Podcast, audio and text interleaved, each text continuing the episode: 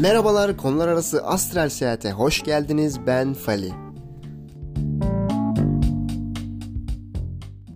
Geçenlerde Twitter'da bir tane tweet'e denk geldim. Türkiye'nin en iyi kadın arabesk sanatçıları için bir oylama açılmış. Gülden Karaböcek var, Kamuran Akkor var, Güllü var, Bergen var. Böyle bir sürü e, sanatçı var. Oradan işte oylamanızı istiyorlar. Bir kız da tweet'i alıntılayıp bu oylamada Bergen'i seçenler arabesk dinlemeye Bergen filminden sonra başlamıştır yazmış ve hayatımda bu kadar doğru bir tespit görmedim. Nedeni Güllü kadın sanatçılar içinde arabeskin kralıdır. Bunu herkes bilmez ama ben nasıl biliyorum yani Güllü'yü nasıl tanıdım? Bu da hayatımın acı bir tarafı olduğunu gösteriyor Güllü'yü bu kadar iyi tanımak. Yazları 3 ay boyunca biz köye gidiyorduk. Yani köy hayatımız var işte ufak tefek zeytin, incir ağaçları falan var böyle çok ufak tefek. Onlara bakmaya gidiyorduk işte. Dayımlar, dedemler o zamanlar vefat etmeden önce orada yaşıyordu. Onların yanına gidiyorduk. Ben de tatilimin tamamını hep köyde geçirdim. Köyde de benim 2 yaş üstüm, 2 yaş altım. Böyle 20 tane falan biz bir grup halindeydik. Onlarla beraber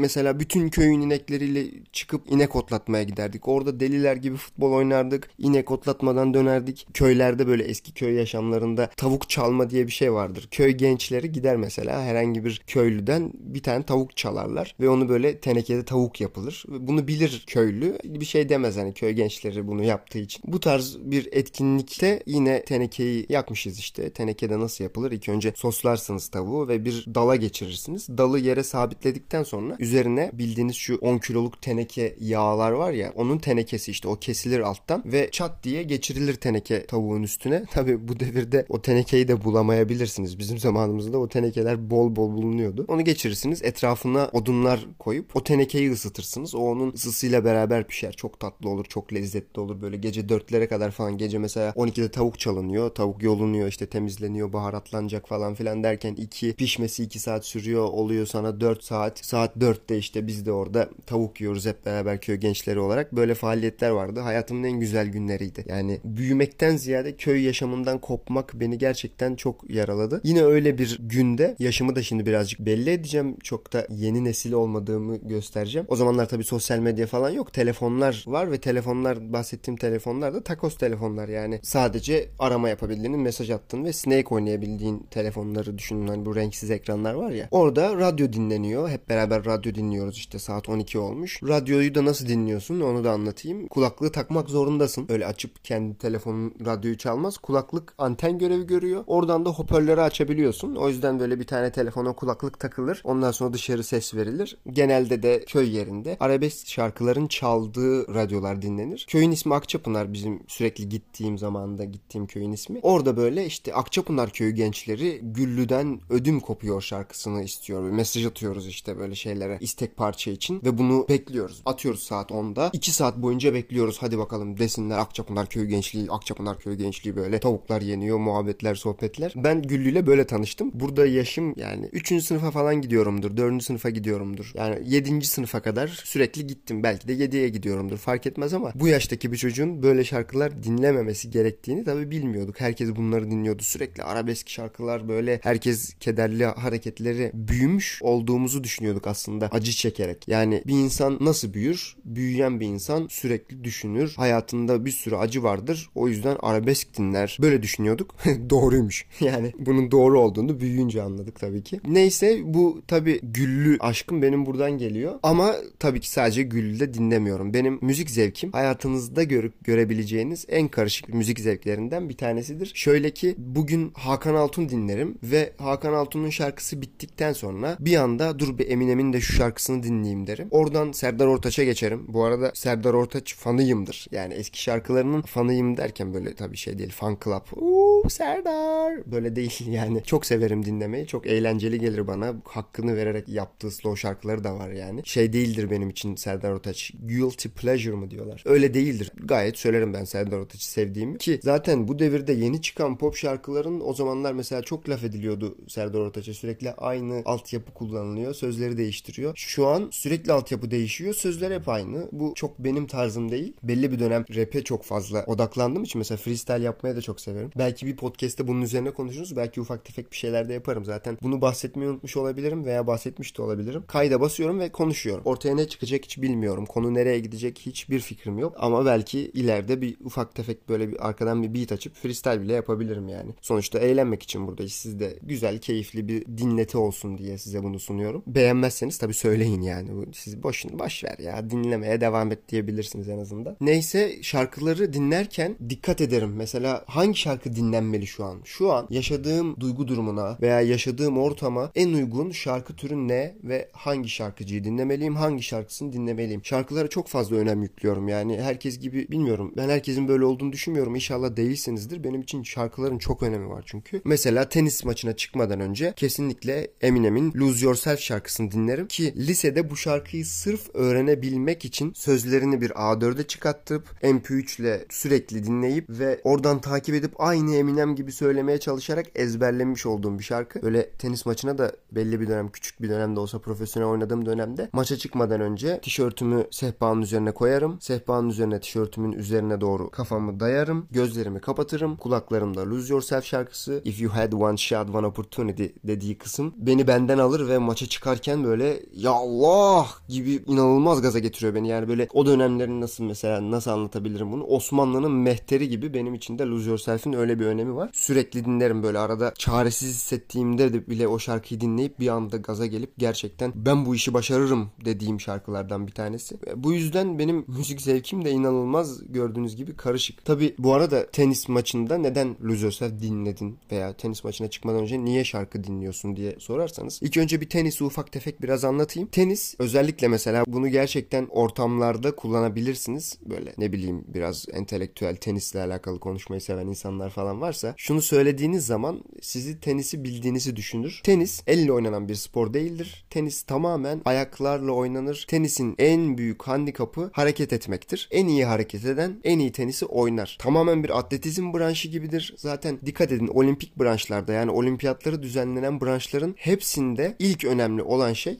kesinlikle bacaklardır. Bunu asla unutmayın. Spor dediğiniz zaman ilk önce bacaklarınızın seri ve kuvvetli olması gerekir. Teniste tam olarak bunu çok fazla yapmanız gereken, çok fazla ayak bacak çalışmanız gereken bir spordur. Aynı zamanda ayaktan sonra da gelecek şey yine el değildir. Teniste el hiçbir önemi yoktur. Çünkü belli bir seviye tenis oynadıktan sonra kendinize has bir tekniğiniz oluşur. Herkes kitabına göre öğretmeye çalışır tenisi. Ama herkesin kendine has yanlışları, doğruları olur ve onun üzerinde ekstra oynamalar yapılmaz artık. Öyle olsa mesela tenis takip edenler varsa Nadal'ın vuruşu normalde literatürde olan bir vuruş değil. Raketi biz uzattığımızda omzumuza götürmemizi söyleriz ama o başından yukarı çekip tekrar raketi eski haline getiriyor. Bu normal şartlarda Nadal dünyaya gelmemiş olsaydı böyle bir vuruş yapan insana antrenör kesinlikle kızıp şunu şuraya götürme diye laf edeceğine de eminim antrenörlük yaptığım için söylüyorum. Yani antrenörlük yapmamın meyvelerini çok yedim o konuda. Ben bunları bildiğim için antrenörlük yaparken mesela böyle hitabi olsun dünyanın en güzel görünüşüyle vuruş yapsından ziyade kendisini nasıl rahat hissediyor gibi vuruş yaparım. Konular yine sapmaya başladı. Psikolojiye geliyorum tekrar. Teniste en önemli şeylerden bir tanesi sahanın içindeki psikolojik savaştır. Zaten genelde belli bir seviye tenise çıktıysanız o saatten sonra karşınızdaki rakibin de forehand'i backhand'i çok iyi. O da çok iyi hareket edebiliyor. Siz de çok iyi hareket edebiliyorsunuz. Burada bir psikolojik savaş başlıyor. Teniste kortta tek başınıza olduğunuz için tek başınıza bir savaş vermek durumundasınız. Herhangi bir destek yok. O yüzden sinirlerinizin çelik gibi olması lazım. Bazen rakibinizi alt edemeyebilirsiniz. Bu durumlarda en doğru kararı verecek kadar yine sakin kalmayı bilmek gerekiyor. Bu şarkı da beni ciddi manada o hale getirecek bir şarkıydı. Lose Yourself şarkısı. Bu da sadece Lose Yourself güzellemesi oldu ama olsun o kadar da yapacak bir şey yok. Yani buradan Eminem'e saygılarımı sunuyorum eğer beni dinliyorsan. Aslında Eminem için de sadece bir bölüm yapabilirim ama şimdi hazır spordan konu açılmışken biraz da antrenörlük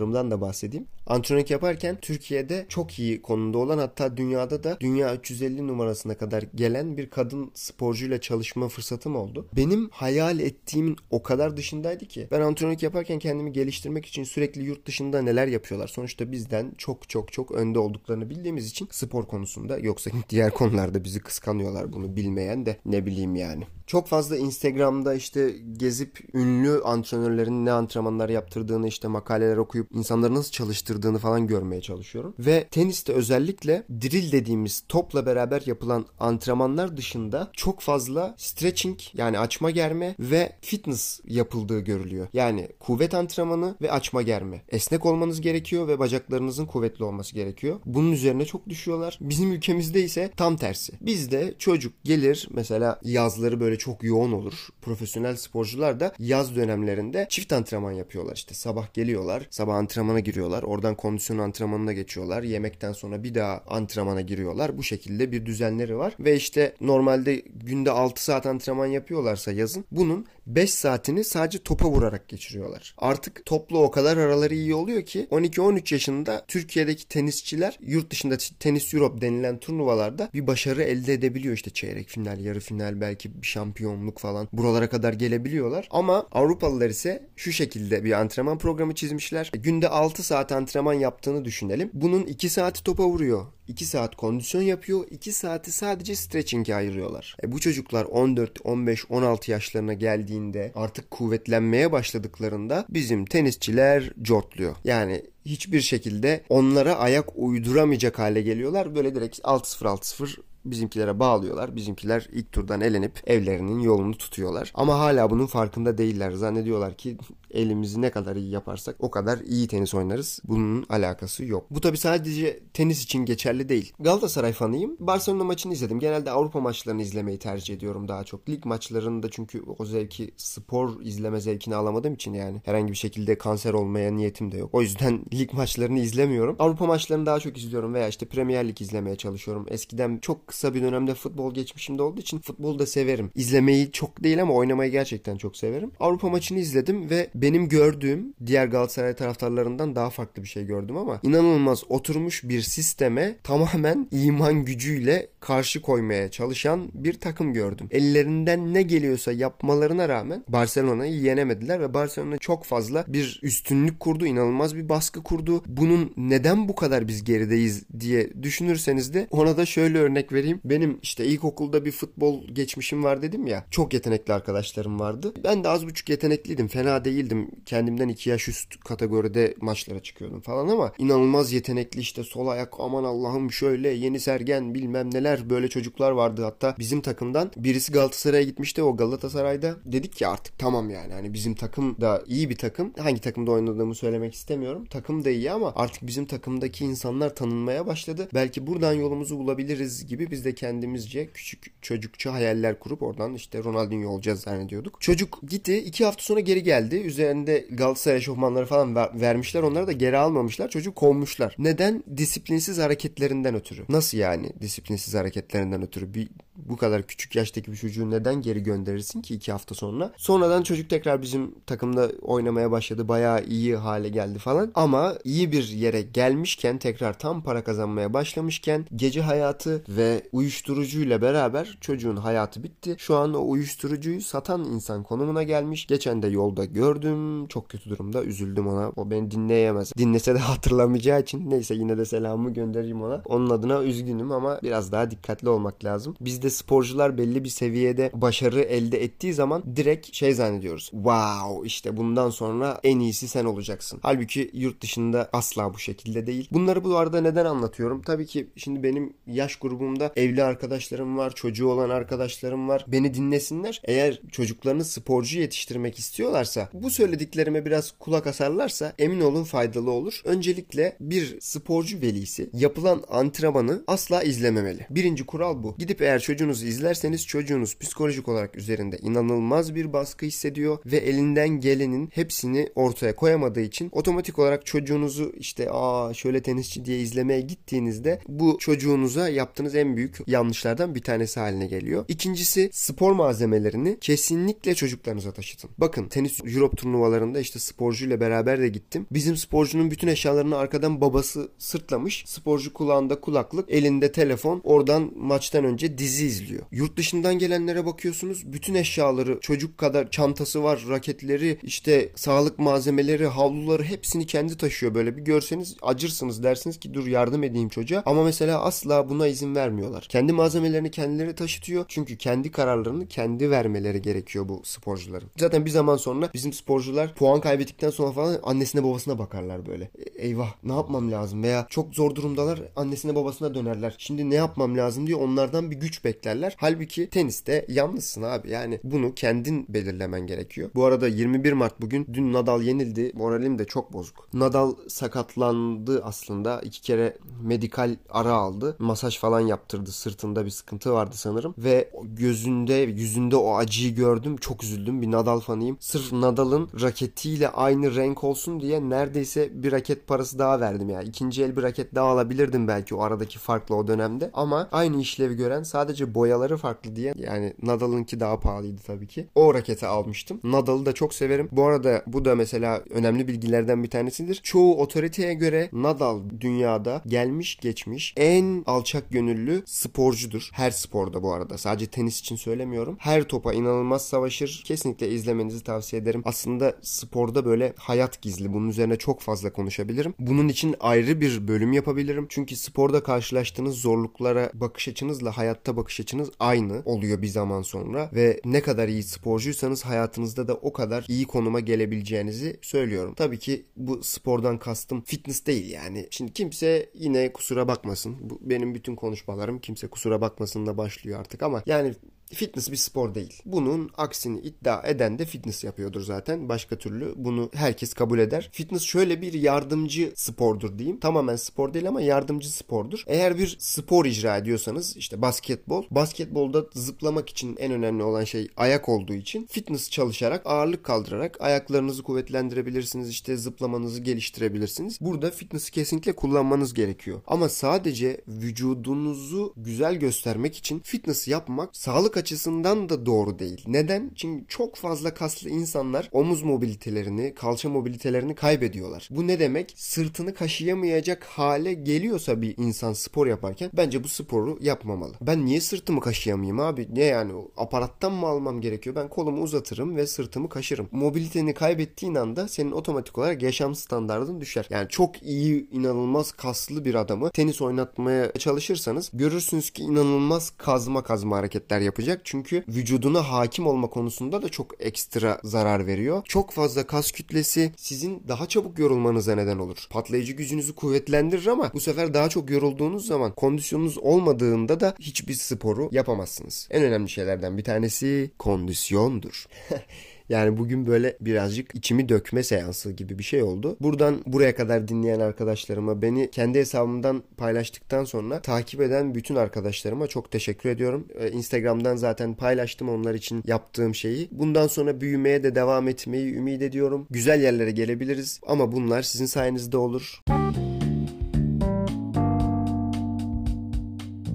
Konular arası Astral Seyahat Instagram adresinde takip edip bölüm hakkında yorumlarınızı benimle paylaşabilir, bana buradan ulaşabilirsiniz. Şimdiden herkese iyi yolculuklar, afiyet olsun, iyi akşamlar, günaydınlar. Beni her nasıl dinliyorsanız.